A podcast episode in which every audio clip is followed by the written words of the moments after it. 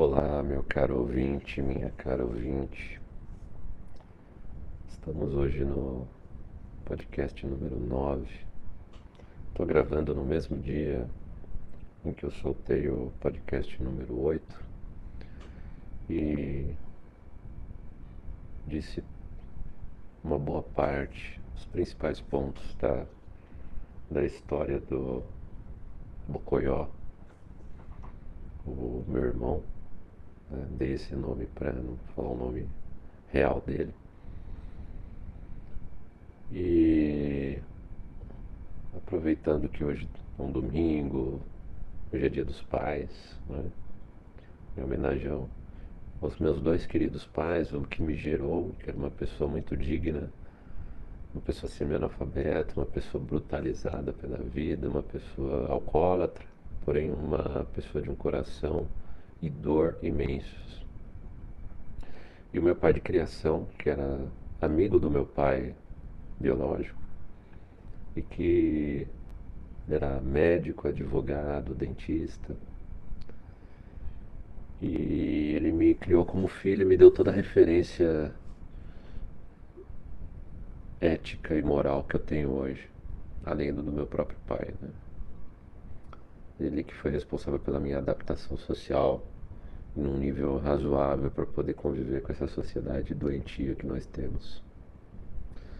E hoje, aproveitando esse domingo, Dia dos Pais, que é um domingo tranquilo, e aproveitando o embalo né, de ter contado boa parte da história do meu irmão, eu vou contar a história pelo menos os principais pontos. Vamos retornar isso durante muito tempo ainda, durante vários detalhes, né? Vou contar só o principal da senhora D. Primeira letra de nome D, que é minha mãe. Como diz o nome do post, da uma mãe narcisista e doente. Vou começar contando alguns detalhes da história dela de vida, né? Ela, ela e, meu, e minha irmã, não preciso dizer que as duas uh, tiveram uma juventude bem bem liberal, vamos dizer assim,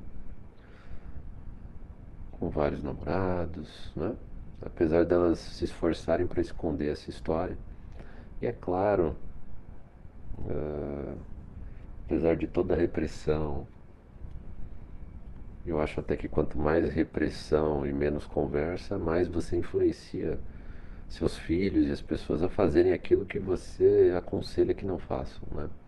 Talvez pela maneira como meu avô ou minha avó educaram ambas mas principalmente, creio eu, pelo, pela história que eu conheço, influenciados pela, pela época em que elas eram jovens, né? Década de 60. Os anos 60 foram anos de muita liberalização sexual, de drogas. Foi uma época de contestação e tudo indica que minha mãe, minha tia, uh, minha tia a senhora D2, eu vou chamar de D2. Ambas tiveram uma juventude totalmente transviada, a ponto de tiveram seus filhos. No caso da minha tia, eu conheci o, o, meu tio, né, o, o pai dos três filhos da minha tia. E uma pessoa muito consciente, trabalhadora, pagou sua pensão, porém as poucas vezes que eu conheci, ele confessou a grande besteira que ele fez de ter namorado e feito filhos na minha tia. É uma pessoa totalmente inconsequente, totalmente transviada, uma pessoa totalmente egocêntrica, a ponto de rapidamente, depois de, do nascimento dos três filhos, nasceram praticamente seguidos, né, após o casamento dos dos dois, ficou insuportável para ele aguentar uma pessoa como a minha tia. Ela nunca mais teve ninguém. ela se envolveu com prostituição, já, já uma pessoa velha, já depois dos. Eu posso falar velha porque eu tenho. Hoje eu tenho essa idade, né? Eu tenho por volta de 40. Quando ela tinha a minha idade, e eu lembro disso, ela se envolveu com prostituição. Não só dela mesma, como ela é, envolvia jovens com prostituição, né? Ela, como se fosse uma cafetina, vamos dizer assim. E até se mudou da casa onde eu morava para ir morar numa casa de prostituição, para cuidar dessa casa e também se prostituir. Né? Meus três primos, uh, todos tiveram problemas de comportamento, com exceção de um primo, o mais novo, né, o mais velho, que conseguiu se desvencilhar de toda essa toda essa ideia transviada de vida, né? E teve um rumo, estudou, né? adentrou na, no ramo da contabilidade e levou sua vida em paz. Apesar de, pelo fato dele manter contato com essas pessoas, especialmente a mãe dele e a minha mãe, é, ele teve sérios problemas ainda por manter esse contato, né? É, eu, eu, entendo a, a, ética dele de não chegar ao ponto de cortar os vínculos como eu fiz. A minha mãe teve uma teve uma vida bem liberal, né? Aí não sei detalhes de como ela conheceu meu pai, só sei que meu pai ele nasceu no Nordeste, numa família muito pobre, de mais de 15, 16 filhos. A, a mãe dele também, até onde me consta, não, não, conhe, não sabia. Não sei se ele sabia que era o pai, mas parece que eram filhos de pais diferentes. Nunca meu pai deu muito detalhe, só sei que ele era um dos irmãos do meio, mas logo cedo ele percebeu que ele tinha que sair daquele lar para tomar o seu próprio rumo, né?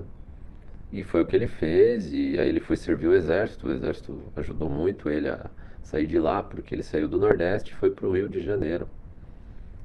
E serviu o exército lá, e após ele veio para a região metropolitana da Grande São Paulo, onde tinha muitas fábricas, né, muito emprego naquela época, década de 70.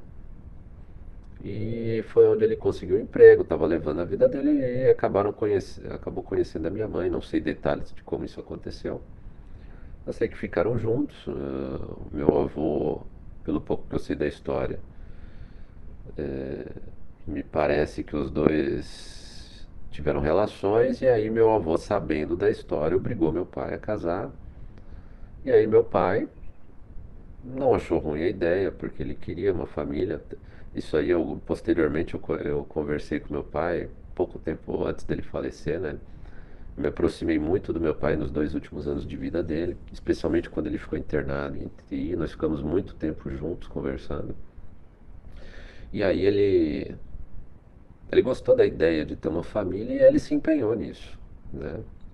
Assim que casaram, a, a minha mãe decidiu sair do trabalho dela. Ela trabalhava numa empresa que produzia torneiras, né, uma metalúrgica. Era, a febre das metalúrgicas naquela época, né? Década de 60, 70. Pagavam um bom salário, né? É, precisavam de mão de obra, então você estava desempregado. Era só escolher que metalúrgica você queria trabalhar e você trabalhava, né? Não era um trabalho fácil, né? Normas de segurança não eram como é hoje, né? Mas assim, existia trabalho e se você se esforçasse, você ganhava um dinheiro suficiente para se sustentar e construir o seu futuro. Não sei por que cargas d'água, minha mãe decidiu, por conta dela, por escolha dela, largar o trabalho e cuidar da casa. Detalhe, após o casamento. Detalhe, não tinha filhos, ela demorou 10 anos depois do, do casamento para ter o primeiro filho, o meu irmão. Então, a minha avó não era uma pessoa idosa, ou seja, a minha avó cuidava da casa, meu avô era uma pessoa mais idosa, mas minha avó, é, ele não era doente, minha avó podia cuidar dele e, e, e ele da minha avó. Então não havia justificativa para minha mãe largar o trabalho, mas ela largou para levar uma vida de dondoca. Essa é a verdade. É, ela sempre foi uma pessoa muito preguiçosa. Né? Ela comprou a ideia de que a partir do momento que ela casou, meu pai tinha que dar tudo do bom e do melhor. Muito parecido com uma ideia vigente hoje em dia, né, de um homem ter que dar o castelo e o reino para a princesinha da Disney, né? Eu acho que ela se achava muita areia para o caminhão do meu pai. E pobre do meu pai. Né? Com o tempo, uh, o meu pai foi começando a perceber que na realidade ele estava numa grande armadilha, né?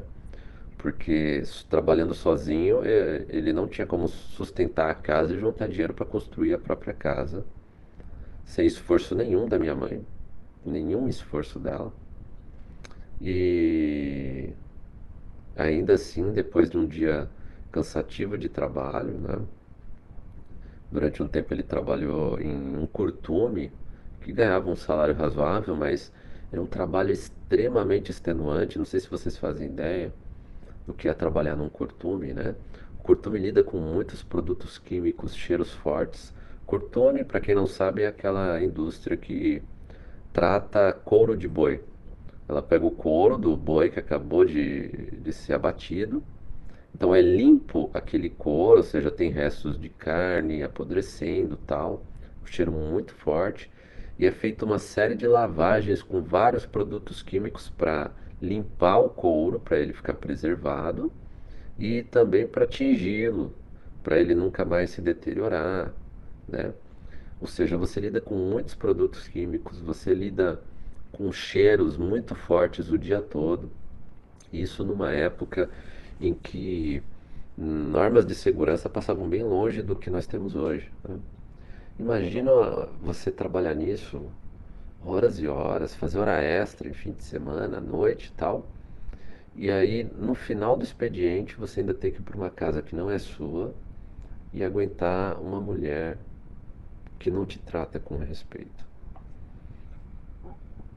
mulher que te considera inferior a ela.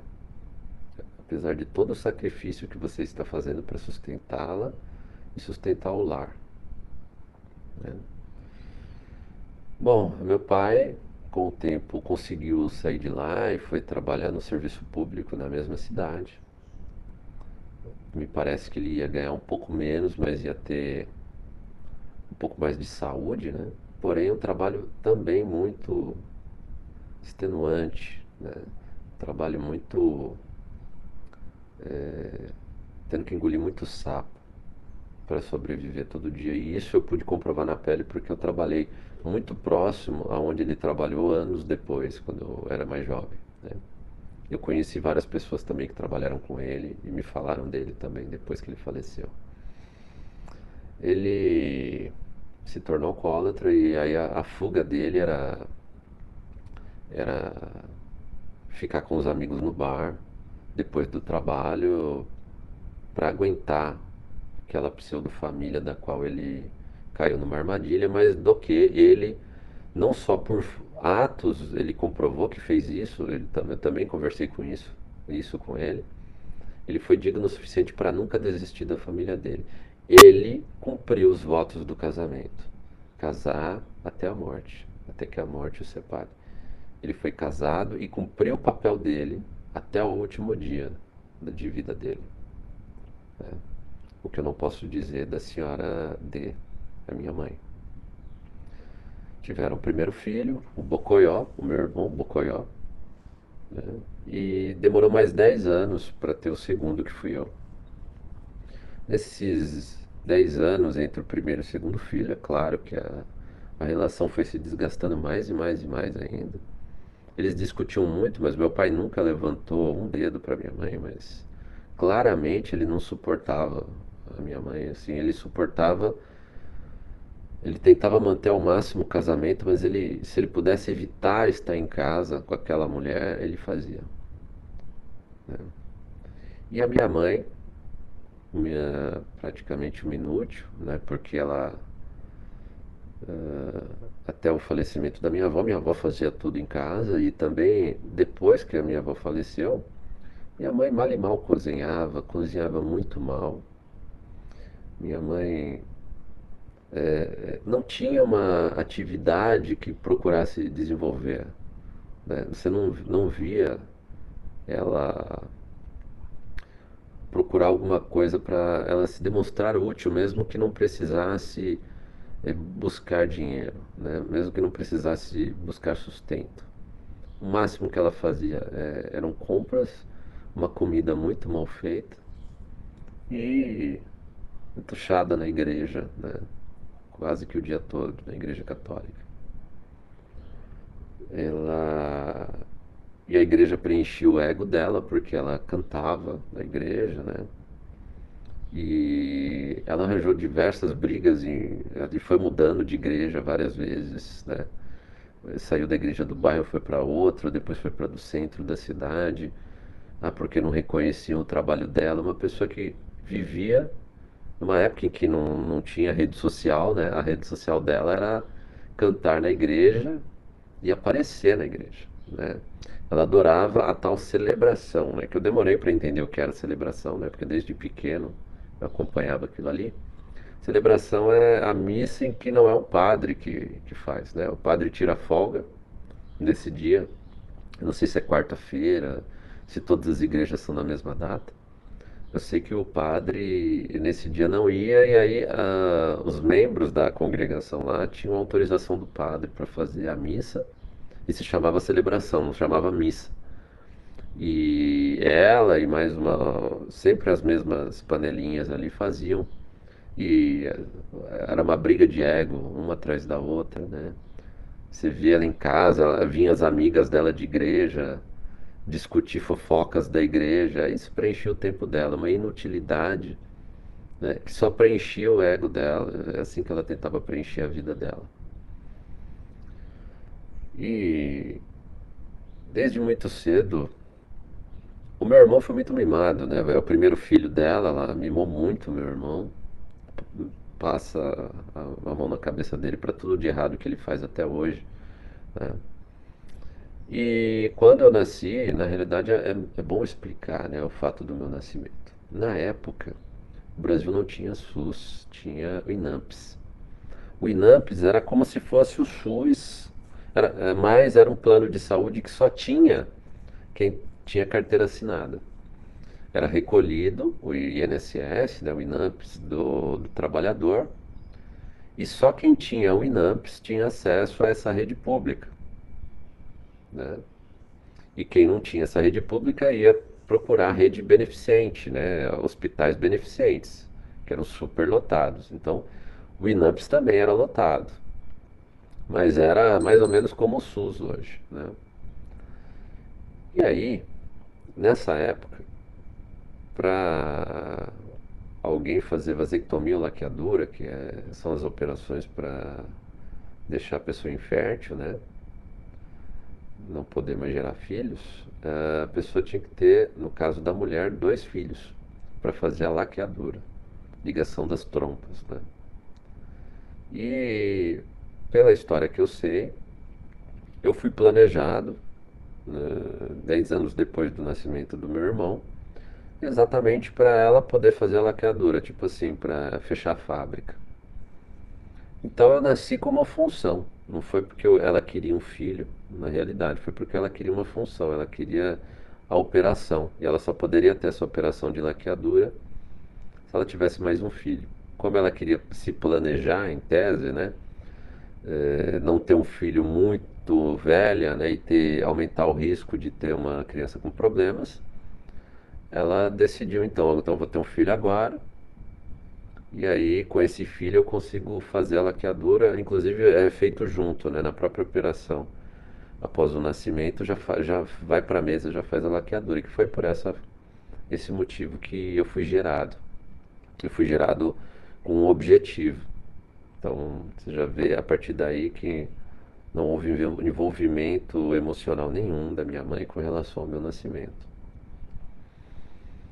Uh, meu pai também aproveitou, né? A questão, não sei, não tenho certeza se na época também para homem precisava ter dois filhos, mas ele aproveitou e fez a vasectomia também, né? Uh, fato é, é, com relação ao meu nascimento, o meu pai é uma pessoa bem escurinha, tem uma pele bem, bem morena para negro, né? Ou preto, não sei hoje em dia mais qual é a preferência de se chamar, então quero que o ouvinte entenda da melhor maneira possível, se entenda que é preto, se entenda que é negro, é, entenda o termo da maneira que você quiser. E eu sou branco, como a minha mãe. Aliás, eu diria até que eu sou um pouco mais branco do que ela. Muitos anos depois, já eu, por volta dos 8, 9 anos de idade, eu lembro de uma situação na minha casa em que um caminhoneiro visitou a minha mãe um pouco antes do meu pai chegar. É, inclusive ele chegou bêbado em casa, esse caminhoneiro. Esse caminhoneiro muito branco, mais branco do que a minha mãe e muito parecido comigo. E inclusive ele, muito bêbado, conversou várias coisas com a minha mãe. Eu lembro da minha mãe pedindo para ele ir embora, porque meu pai ia chegar, tal. Conversou algumas coisas com ele e ele bêbado, feliz por, tá, por ter rever, estar revendo ela, né? Eu só sei que ela conseguiu se desvencilhar dele, ele saiu, o caminhão ainda bateu no poste, tinha um poste de madeira ainda na rua. Postes antigos pra caramba, de madeira. Até entortou um pouco o poste, eu lembro até hoje que esse poste ficou torto lá, até tirarem o poste de madeira e colocarem um de concreto. E aí nunca mais vi esse senhor. Tudo indica que, pela lógica, que eu não sou filho do meu pai biológico. E eu acho que meu pai também, meu pai que, que me criou, né, o marido da minha mãe, ele também sempre desconfiou disso, ou se desconfiou, ficou calado e, e fez o possível para manter a família unida. Mas ficava claro que eu sou bem diferente do meu pai. Né? Então é essa dúvida que paira. Né? Até porque eu vi isso, eu tinha 7, 7, 8 anos de idade e eu vi isso acontecer. E realmente, fisicamente, eu sou muito diferente do meu pai. Ao contrário do meu irmão, que é bem mais moreno, ele parece mesmo um filho do meu pai com a minha mãe, e eu não. Bom, não duvido, conhecendo a história da senhora Dona D, minha mãe, não duvido que eu não seja filho do meu pai biológico, que ela tenha traído meu pai. Mas não ficou só nisso. Houve uma situação, houve várias, né? Ao longo da vida, é, eu comprovei na própria pele o quanto ela não dava a mínima para mim como filho, o quanto o tratamento que ela me deu como filho totalmente diferente da que ela deu. É, é como se ela tivesse raiva de eu ter nascido, né? É como se eu realmente eu só cumpri a função de ter nascido e ou se não eu nasci sem querer também, aproveitou e fez a laqueadura, isso eu nunca vou saber, porque eu nunca vou perguntar para ela, não quero contato nenhum com ela. Mas a questão é. Aconteceu algo quando eu tinha sete anos, minha avó ainda era viva, meu avô já tinha falecido. Mas minha avó era uma pessoa bem, era uma, uma pessoa idosa, mas ela ainda tinha uma saúde frágil, mas andava, né, fazia as coisas, né, cozinhava tal. Quando eu tinha sete anos, por algum motivo, por alguma. Eu sempre fui uma criança muito comportada, até porque não minha mãe não me deixava sair de casa. Eu ficava em casa brincando no quintal, um quintal de 5 metros por 5 no máximo. Né? E eu fiz alguma coisa que quebrou alguma coisa, não lembro se foi um cano que eu quebrei, eu não sei. Alguma coisa que criança normal presa num cubículo de 5 por 5 em algum momento vai fazer. É, eu apanhei muito aquele dia. Eu apanhei a ponto é de ela quebrar costelas minhas e sair sangue das minhas costelas.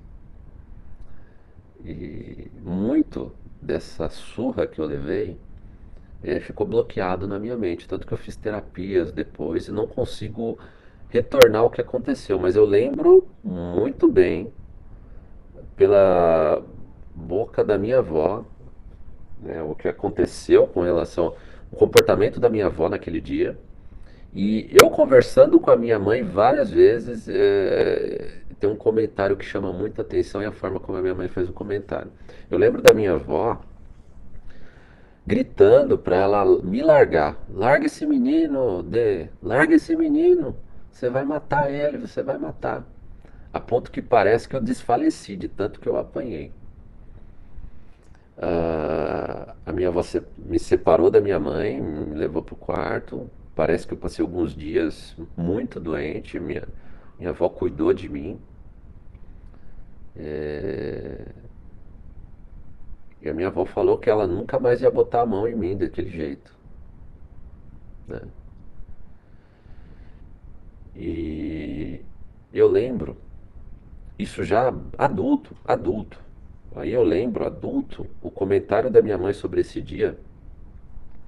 Ela falou várias vezes, vários momentos ela repetiu a mesma frase. Eu bati em você apenas uma vez na sua vida, mas eu bati com gosto. E ela sorria quando falava isso. E eu, ouvinte, eu estou falando isso, eu já na casa dos vinte e tantos anos, 30 anos, já maior do que ela, já tentando superar os problemas da, da minha infância, enquanto eu ainda tinha contato com ela. E várias vezes ela repetiu essa mesma frase desse mesmo jeito. Eu só bati em você uma vez na vida, mas eu bati com gosto e ria na minha cara. né? Se uma pessoa dessa não é doente mentalmente, eu não sei mais o que é. Eu só sei que eu não fui levado ao hospital, pelo pouco que eu sei da história pela minha avó, porque minha mãe tinha medo de ela ser denunciada por agredir um menor, até porque eu desfaleci, né? Momentos depois de levar essa surra dela. Ah, e aí me recuperei e tal, mas eu sempre criei, eu sempre cresci uma criança extremamente temerosa na minha casa. Extremamente tímida e temerosa. Muito do medo que eu tinha de várias coisas na vida advieram depois fazendo terapia, eu entendi dessa situação. Eu tive pesadelos, tenho até hoje, mas hoje eu já entendo da onde veio esse pesadelo, ligados a esse dia, dessa surra que eu levei. E me aprofundando na terapia, ficou claro que por algum motivo a minha mãe me odiava, né, tanto como filho. E parece que é porque eu fui fruto dessa traição do meu pai. né? Eh, Ela traiu meu pai e toda vez que ela olhava para mim, ela tinha em mim a raiva de um filho que não era para ter nascido, porque era para ter sido só uma relação sexual com alguém, uma fuga do casamento, e aí comete- caiu na besteira, ah, nasceu uma criança. E ainda me aproveitou meu nascimento para fazer a laqueadura, né? Sendo que não precisava ser. Se realmente ela quisesse ter um filho, se não, se não tivesse filho, era só seguir, né? Na vida. Vai fazendo, se ela, se em algum momento aparecesse o filho, né? Bom, meu caro ouvinte, houve várias situações que eu vivi depois disso. Ah, a minha mãe nunca, nunca cozinhou direito, nunca se preocupou. Se é, é aquela história, se você quer fazer uma coisa, tem várias coisas que você pode fazer na vida. Você escolheu fazer uma determinada coisa, faça bem ou não faça, né? Ela resolveu, ela escolheu ser dona de casa, ela escolheu. Ela devia no mínimo ter aprendido a cozinhar, né? Ou se esforçar para cozinhar, não só para ela, mas para outros. É, eu lembro de várias situações, por exemplo, eh, ela sabia que eu gostava de gelatina, né? Eh, gelatina, e nunca gostei muito de bolo. Bolo ela caprichava, né? Já que eu não gostava. Mas gelatina é uma coisa fácil de fazer, ouvinte. Eu não sei se você costuma fazer, eu como até hoje. Inclusive eu fiz, quase todo dia eu faço.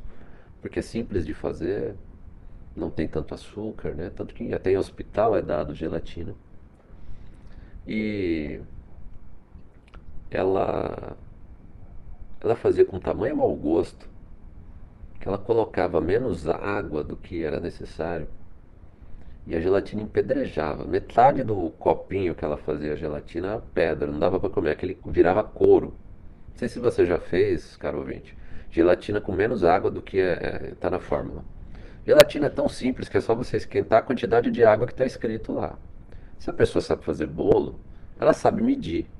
Ela sabe medir, é só olhar lá quantos copos de água. Copo americano é 120 ml, copo normal é 200 ml. É só medir quantos copos de água, esquentar aquela água e derreter a gelatina, cara ouvinte. É só isso. É só isso. E colocar na forma. Ela colocava sempre menos água a ponto de estragar a gelatina. Né? Hoje eu como com gosto. Gelatina eu faço com a quantidade que está escrito de água e sempre deu certo. Nunca errei, meu caro ouvinte. Mas aconteceu algo, por exemplo, que comprovou essa ideia minha de que era só comigo essa questão da alimentação.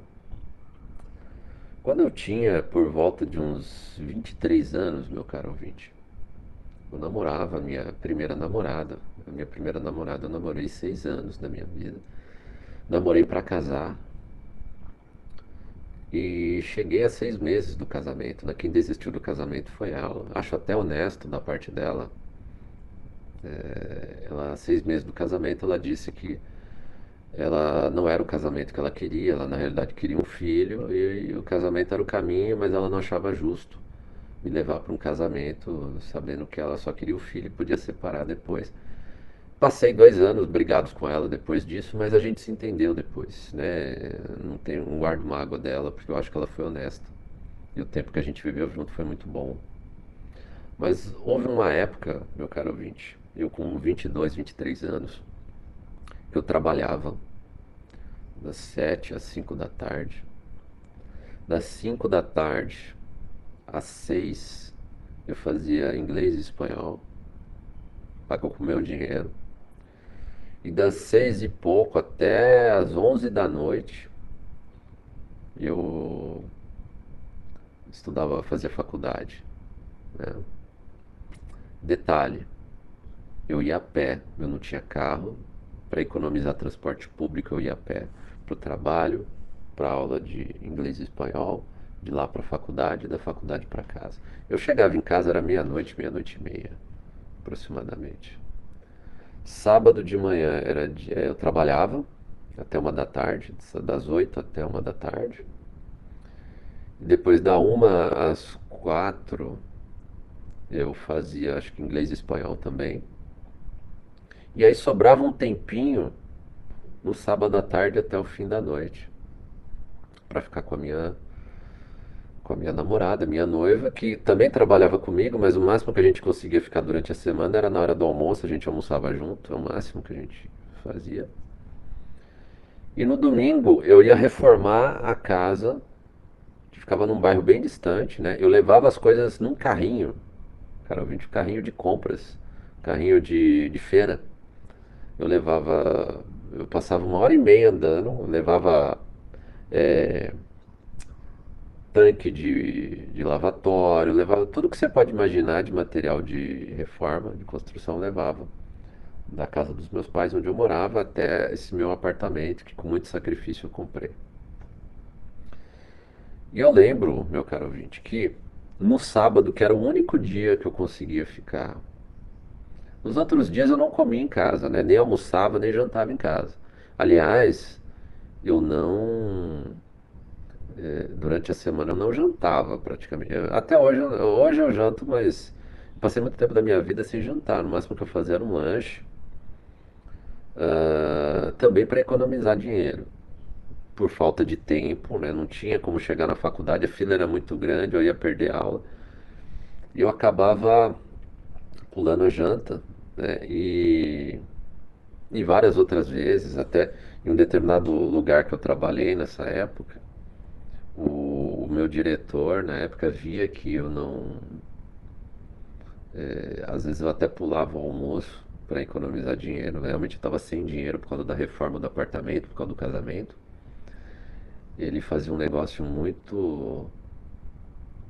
Sabe, que me emociona até hoje. Ele comprava um lanche à tarde. Ele via que eu não, quando ele via que eu não almocei, ele comprava um lanche, esse meu diretor. Aí na hora do café, às vezes eu tinha umas bolachas de água e sal e ia lá comer. E aí ele me via entrar na cozinha lá de onde eu trabalhava, né? Ele ia lá como se fosse comer o lanche. E aí ele, ele comprava dois lanches, né? Um menorzinho, aquele. E na realidade ele comia o menorzinho, o outro ele deixava inteiro. Falava, ah, Dilson, ah, hoje eu não, eu não quero, eu não quero comer não. Você não quer comer o meu lanche? Come aí. E ele dava pra mim comer o lanche dele. E é assim que eu me alimentava muitos dias. E demorou pra eu entender que era de propósito que ele fazia isso, né? Me emociona até hoje lembrando disso. Mas uma coisa curiosa, o único dia que eu comia em casa, meu caro ouvinte, era o sábado quando eu voltava, porque praticamente eu não almoçava, né? Eu trabalhava nessa empresa, aí eu ia para o inglês e espanhol e depois eu ia para casa da minha noiva. Às vezes tinha alguma coisa lá para comer, a gente assistia um filme. Ela morava numa comunidade carente, né? Então eu não ia lá pedir comida ou não tinha né, serviço de entrega nessa época, nem eu tinha dinheiro para pedir comida de entrega. A gente comia uma coisa leve, um lanche, mas eu voltava com fome, então para comer arroz, feijão, comida, né? Era o único dia que eu comia na casa da minha mãe. E eu lembro, como se fosse hoje, aconteceu várias vezes, mas eu lembro de um dia específico, uma noite específica que eu cheguei, era 11 da noite, em que eu cheguei, aí minha mãe estava na cama já para dormir. Eu vi a geladeira cheia. E aí eu perguntei, eu posso esquentar a comida que está na geladeira? Ela falou, não, não é sua.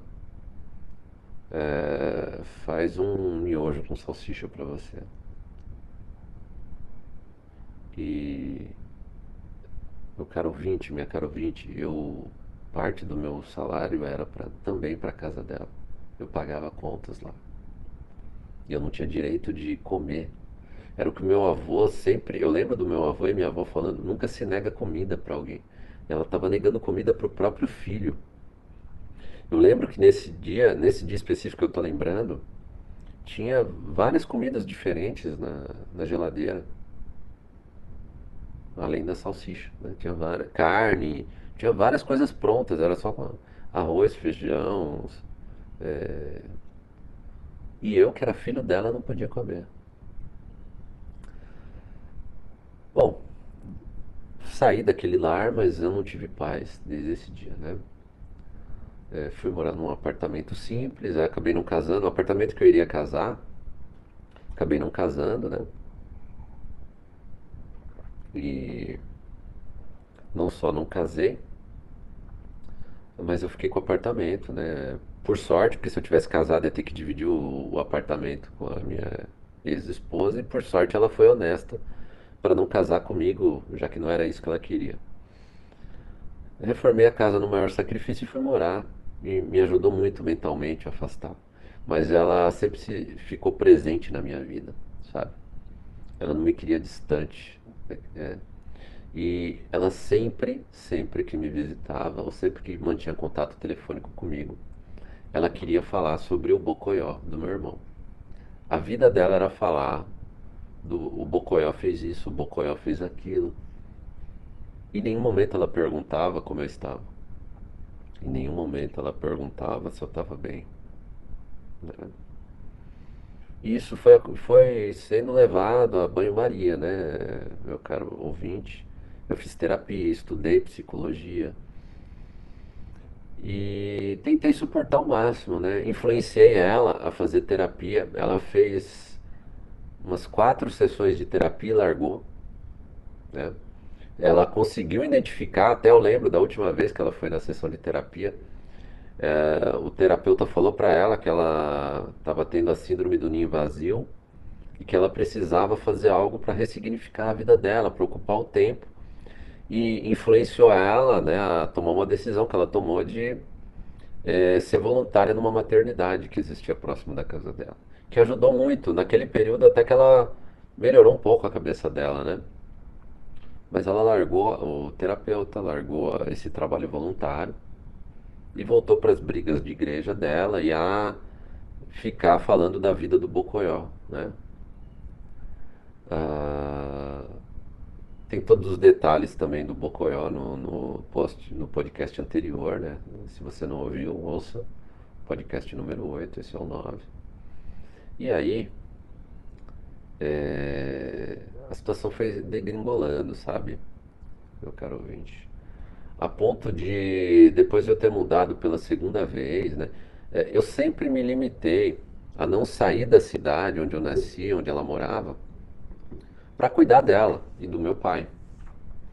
E isso sempre, isso me prejudicou muito, meu caro ouvinte. Hoje eu poderia estar. Tá, isso eu me arrependo hoje. Se tem uma das poucas coisas que eu me arrependo na minha vida, eu ter sacrificado trinta e tantos anos da minha vida perdendo oportunidades de ter trabalhado até fora do país ou em outras regiões onde eu sempre quis ir, quis trabalhar, porque eu não queria deixá-la. Não queria deixá-la, uh, nem o meu pai, eu queria cuidar de ambos. Até que meu pai ficou doente, né? É... E aí foram seis meses de muito sofrimento, num período extremamente difícil para mim. Eu fazia faculdade, uma faculdade extremamente pesada de direito. Eu já estava no. Quando meu pai faleceu, eu estava no, no quinto semestre de direito, na metade da faculdade. Uma faculdade extremamente tensa, complicada, difícil, né? não é fácil. Nenhuma é, mas o de direito é muito complicado, né? demanda muito da sua, da sua capacidade mental. Se você quer fazer uma faculdade mesmo digna, né? Ah, eu estava sofrendo assédio moral e vamos ter um podcast só para falar disso no, no órgão público onde eu trabalhava. Eu vou dar muitos detalhes sobre esse período de assédio moral, sobre como é. E estava tomando antidepressivo e calmante a doses cavalares. Eu estava tomando quatro vezes a dose a dose máxima recomendada desse calmante para conseguir trabalhar e conseguir suportar passar a noite, dia, indo e voltando da casa dos meus pais e do hospital, né? É, dormindo no hospital. No fim, só eu dormia no hospital, né? Minha mãe nem dormia mais no hospital, nem, meu irmão nem mal e mal aparecia aqui, ele ficava no litoral onde ele morava com a maseada dele. E o único imbecil, o único trouxa que ficava lá cuidando do meu pai era eu. Eles apareciam de vez em quando. Uma, uma situação que eu lembro bem, que já determinava já a minha separação total dessa família, é que apesar de eles pouco irem lá no hospital, eu ia diariamente, toda noite, assim que eu saía de toda essa correria de vida eu saía para UTI para cuidar do meu pai, para acompanhar ele na UTI. O meu irmão e meus primos fizeram um grupo de WhatsApp, na época estava começando o WhatsApp, né? Para que eu desse notícias hora a hora de como meu pai estava. Né? Eu era o responsável por postar as notícias, olha só. Uh, e aí um dia me cobraram, né? Eu tava, nossa, eu tava muito mal, mal tinha dormido. É, muito mal de saúde também. E aí começaram a me cobrar. Né? E aí meu irmão veio me cobrar no grupo. E aí eu falei um monte para ele. Né? E falei, se você não está aqui, vem aqui, vem então. Né? Você tem que parar de cobrar as pessoas e, e participar da vida dos outros. Falei metade das coisas que eu gostaria de falar e posteriormente eu falei. E aí eu vou chegar nesse ponto em que aí eu falei o restante depois, né? Mas falei metade das coisas que eu gostaria de falar para ele. E e aí ele fala um monte de besteira para mim. Eu ia sair do grupo, mas devido à situação do meu pai estar doente e a gente precisar eventualmente de alguma urgência, da ajuda de todo mundo, eu aguentei calado. Eu engoli em seco tudo que foi dito lá. E aí eu continuei informando de hora em hora nesse grupo como estava a saúde do meu pai, quais, quais eram os boletins médicos. Mas, meu caro ouvinte, eu nunca engoli algo tão em seco na minha vida. Cada vez que eu digitava e mandava uma. A vontade era se não fosse os calmantes que eu tomava naquela época. Eu não sei a besteira que eu teria feito. Até que meu pai teve uma, um dia de melhora, aí você vai, vai saber detalhes dessa, desse, desse dia no, no podcast anterior. Eu peço que você retorne lá. E aí, após o, ele retornar, ele pedir para fazer uma procuração no nome dele, passar para o meu nome. Ele ficou doente, praticamente ele só ficou bom só para fazer isso. Ficou doente, voltou e faleceu poucos dias depois. Voltou para UTI e faleceu poucos dias depois. Ao mesmo tempo que a dor de perder um pai foi um certo alívio para o sofrimento dele ter acabado. Até porque durante esse período que eu tive um contato muito próximo dele, diário, ele me contou muita coisa do sofrimento dele nesse casamento com essa mulher narcisista e doentia que era minha mãe. E eu vi como um momento de paz para ele, ele teria paz naquele momento, né? E aí ocorreu o que eu falei no post anterior, né? Poucos dias depois do falecimento do meu pai, minha mãe e meu irmão estavam dando uma festa em casa, a qual eu não fui convidado. Festa inclusive com distribuição de presentes, né? Diz, disseram eles para mim que era uma antecipação do Natal, só que eu não fiz parte dessa antecipação, né? Trocaram presentes entre eles tal. Aí deram a desculpa de que ah, não sabiam que eu iria estar lá presente, apesar de eu estar resolvendo toda a documentação da aposentadoria da minha mãe, da pensão do meu pai, né? Junto ao INSS, eles sabiam que eu ia passar lá. E aí eu comecei a tomar um rumo na minha vida, né, meu caro ouvinte? eu é, ali eu percebi que não eram pessoas dignas, né? Fora que aconteceu algo também que eu não disse no podcast anterior. O meu pai, é, nesse momento que ele melhorou de saúde, ele deixou uma, um pedido. Era o último pedido dele. E ele falou isso dessa forma. Ele não queria velório. Mas ele falou para mim, falou para o meu irmão depois, né? Meu irmão falou com ele por telefone e ele deixou claro para todo mundo que visitar melhor, se aconteceu alguma coisa comigo, eu não quero velório. Ele falou claramente, várias vezes para todo mundo. E era o único pedido que ele fez. Caro ouvinte, adivinha o que aconteceu quando ele faleceu e eu cuidei da, da liberação do corpo? O que aconteceu enquanto o corpo dele foi enviado para o cemitério? Eu estava terminando a documentação dele na funerária. Quando eu cheguei no cemitério, o que estava acontecendo? Tenta adivinhar, meu caro ouvinte. Um velório. A minha mamãe e o bocoió do meu irmão chamaram vários vizinhos e estavam fazendo um velório, justamente o que o meu pai pediu para não fazer. Eu cheguei e acabei com aquela festa, né? Chamei minha mãe de canto, chamei meu irmão de canto. Vocês sabem qual era o último pedido deles. Acabou aqui esse velório. Acabou. Chamei o rapaz responsável pela sala de velório. Falei: Você pode retirar, ah, mas tem ainda tanto tempo. Não me interessa. Ele pediu para não ter velório. Pode encerrar aqui. O enterro vai ser agora. Minha mãe tentou ainda me convencer. Falou, qual foi o último pedido dele? mas nem o último pedido do meu pai foi respeitado. Tamanha falta de vergonha na cara dessa senhora que infelizmente a minha mãe me gerou. Nem o último pedido do meu pai foi respeitado. O que dizer de um ser desse? Né? Aí foi feito enterro, né? Aí aconteceu essa questão da festa que deram. E aí eu comecei a me afastar da família. E ela a me encher a paciência, né? A ligar para mim e eu cada vez mais cortando. Até o ponto em que eu lembro que teve um determinado dia que eu ainda não tinha conseguido sair da, do local onde eu sofri assédio moral no trabalho. E eu estava trancando a faculdade de direito ainda, mas ainda estava fazendo a faculdade de direito. Minha cabeça ainda estava muito ruim. Eu estava reformando o meu novo apartamento. Eu, tava na, eu lembro que eu estava na varanda do meu apartamento.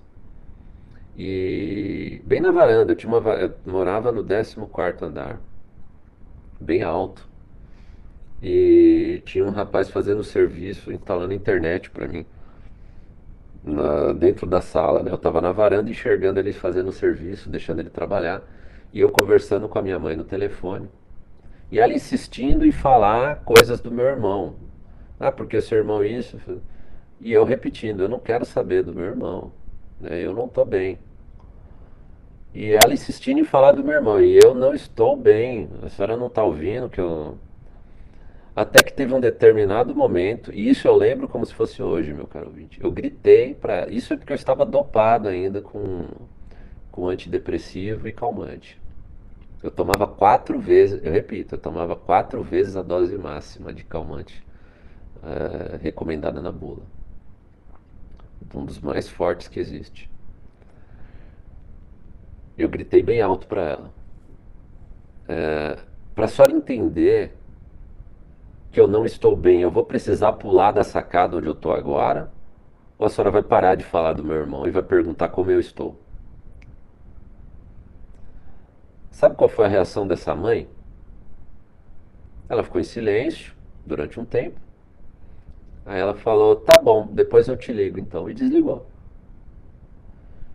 Então, caro ouvinte, eu acho que se eu tivesse pulado na sacada naquele dia, não teria feito diferença nenhuma na vida dela. Aliás, eu acho que era o que ela esperava. Talvez ela vendendo a, a, o apartamento como herança, talvez ela conseguisse um dinheirinho. Talvez fosse isso que ela estava imaginando. E aí eu comecei a pensar já em mudar daquele apartamento e me afastar de vez, né?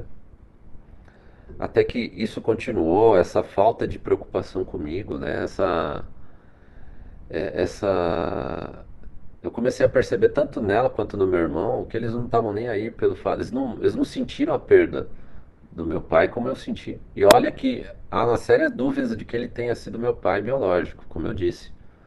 Mas eu me aproximei muito dele nos últimos dois anos de vida dele. Independente de dele ter sido meu pai biológico ou não, ele ele ele me criou, né? Ele ele fez o máximo para me manter num lar. E de certa forma, o sacrifício dele para manter aquela família, eu entendo que foi um sacrifício é, que custou muito a ele, né? Você se sacrificar por uma ideia de ter uma família. E aí, é,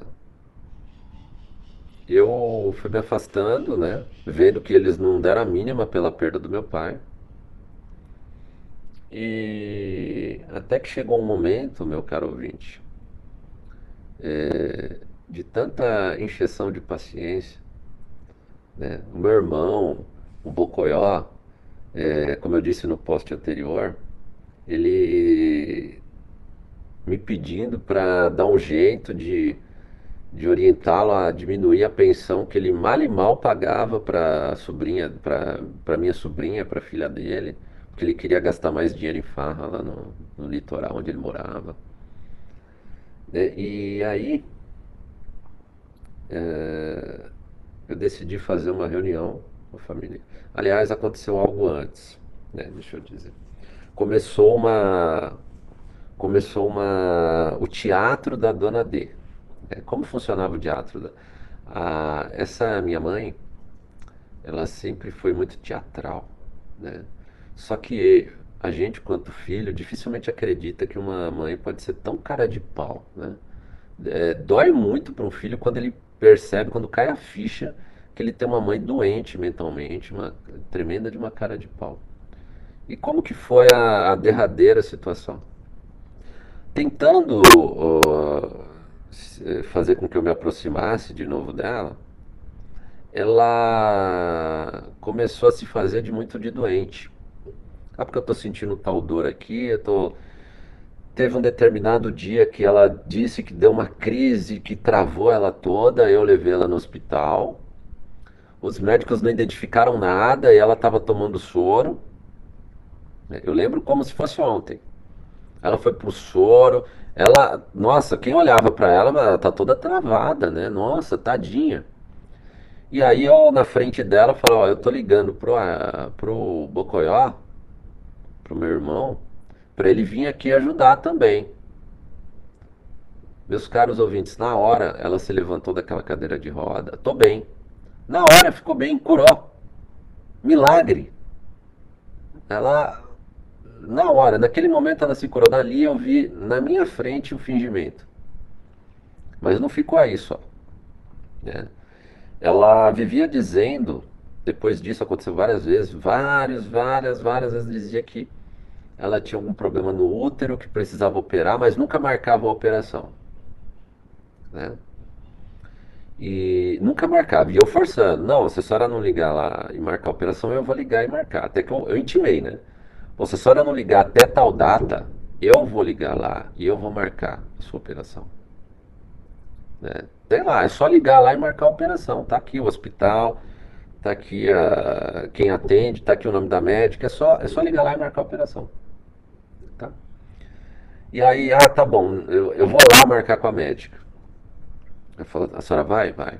Então, uh, a vizinha fulana de tal vai com a senhora, uma vizinha de muita confiança nossa. A gente marcou dela, dela acompanhar a minha mãe. para ver se era verdade ou não. E para ver mesmo a marcação, fazer ela marcar. Meu caro ouvinte, adivinha o que aconteceu? Eu liguei para essa vizinha no dia que era para ir. Ela falou: Olha, sua mãe saiu, hum, voltou. Ela disse que foi no, na igreja e falou que não precisava eu ir com ela, não. Eu liguei na, no médico, ela não passou lá. Né? E aí eu esperei ela ligar e falar que estava com dor, que ela não foi no médico porque estava cheia de dor tal. Fez toda uma voz de drama, quase chorou de dor no telefone. Nisso, eu preciso dizer que um dos, o, único primo meu digno de confiança, né, o único primo meu que não se destrambelhou na vida, ele morava. Em alguns dias ele passava lá, ele já nem morava mais lá, mas ele ficava alguns dias na, na casa lá onde minha mãe mora e onde ele nasceu, né? E nesse dia ele estava lá. No dia que, no momento que minha mãe deu o telefonema e fingiu que estava cheia de dor tal. Pouco depois que, ele, que ela desligou o telefone, ela recebeu uma amiga e ficou na gargalhada lá falando de fofoca de igreja. E esse meu primo não aguentou, ligou para mim. Eu tinha pouco contato com esse primo meu até esse dia. Ele falou: Adilson, eu não sou de me intrometer. É, eu não sou de me intrometer na vida dos outros. Mas uh, eu preciso te contar que a sua mãe te ligou tal dia, tal hora, tal. Mas ela não tá com dor nenhuma, ela tava aqui na gargalhada aqui com a amiga dela. É, é tudo fingimento. E aí eu fiz a melhor coisa da minha vida, meus caros ouvintes. Eu marquei uma reunião de família e expus toda essa situação para ela, para o meu irmão, para minha nova cunhada, aquela maziada do meu irmão, né? Que a gente contou a história no post anterior. E para minha segurança tinha um amigo da família que ouviu toda a história, ficou estupefato. E quando eu terminei a história, falou, ó, isso, isso e isso, tô lavando toda a roupa suja da família, alguém tem alguma coisa para falar? E aí ninguém tinha nada para falar. Né?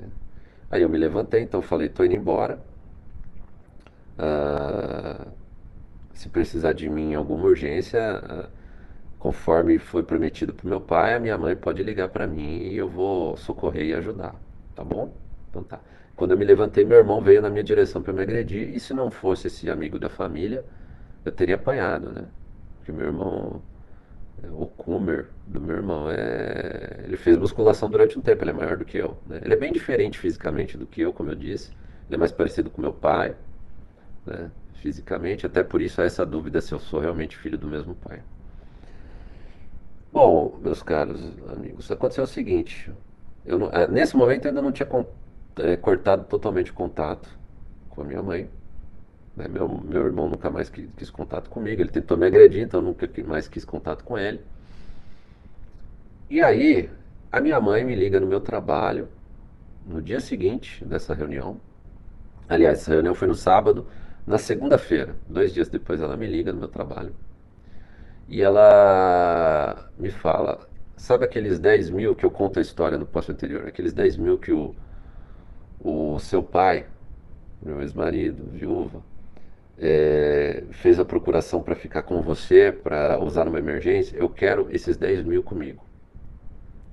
Eu falei, o quê? Só lembra da promessa que foi feita, esses 10 mil está sob minha guarda, para socorrer a senhora ou a mim, caso precise. E eventualmente até o Aelso, se eu entender que precise. Não, mas eu quero o dinheiro, é meu.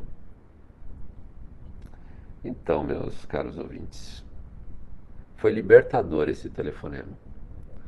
Eu lembro que já tinha passado das quatro da tarde, então os bancos estavam fechados. E no local onde eu trabalhava, tinha um posto do banco onde eu recebo, onde o dinheiro estava.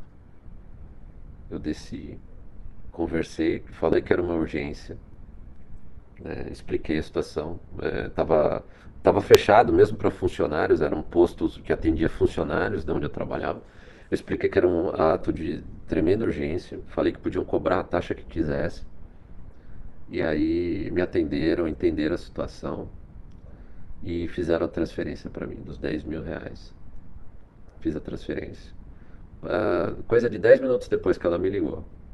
Voltei para o meu trabalho, fiz questão de ligar para ela e falar: a senhora pode tirar o extrato é, da conta bancária da senhora. Os 10 mil estão lá nesse exato momento. Tem mais alguma coisa que eu lhe devo? E aí ela ficou em silêncio. Eu falei: a partir desse momento a senhora me livrou da última promessa que eu tinha feito para o meu pai. Então, a partir de, desse momento, a senhora pode levar a sua vida e eu vou levar a minha. Né? Depois desse dia, ela ainda apareceu no meu trabalho com uma caixa de bombons. Às vezes ela aparecia lá com uma caixa de bombons, eu não quis receber. Aí ela deixou com o pessoal do meu trabalho, no momento em que eu não estava, e dentro dessa caixa, o pessoal deixou para mim, dentro dessa caixa havia uma carta. Eu tenho essa carta até hoje. Um pouco que eu comecei a ler, já deu para ver o quanto ela não só não admitia todos os erros que foram esfregados na cara dela na reunião de família que a gente teve e que ela não teve a, a, vergonha, a dignidade de me contestar na hora em que nós estávamos lá em reunidos. Ela teve a indignidade de ter que escrever uma carta, né, já que ela não tem coragem suficiente para falar. E aí eu não terminei de ler essa carta até hoje. E nem sei se ler, ler, meu caro ouvinte ou não. Eu só sei que é um caso perdido. E o que eu posso dizer, já passamos de uma hora, né? Talvez eu, eu pudesse dar mais detalhes de muitas coisas, mas acho que já falei bastante dessa história, com fatos, né? As pessoas envolvidas nessa história, que algum dia talvez ouçam, vão se lembrar de todos esses fatos, né? Existe uma escritura registrada em cartório, existiram os fatos, é, é, os fatos que ocorreram da funerária, do velório, todos, a reunião de família, né? Todo esse grupo de WhatsApp eu tenho cópia dele integral para provar que foi assim, dessa forma que eu disse, né? Mas o que eu posso dizer depois de tudo isso, meu caro ouvinte, é que depois de anos de terapia, depois de estar livre dessa figura que infelizmente foi a minha mãe, é, porque mãe tem o tabu de ser aquela coisa sagrada, tal, né? É difícil a gente conseguir enxergar a mãe como um ser tão mesquinho, tão terrível quanto foi essa para mim. É... Eu não vou dizer que perdoo, meu caro ouvinte. Não. E, e garanto até que é, muito da crítica que eu faço ao comportamento feminino de hoje, esse comportamento doentio, narcisista que vemos na mulher, eu vi na minha mãe. E eu vejo é, nas, nas mulheres no dia de hoje, nas jovens no dia de hoje, e lembro especificamente da pessoa nojenta que era minha mãe, que é, né? Porque ainda está viva. E pessoa com a qual eu não quero contato nenhum. Mas eu não digo que eu tenho raiva.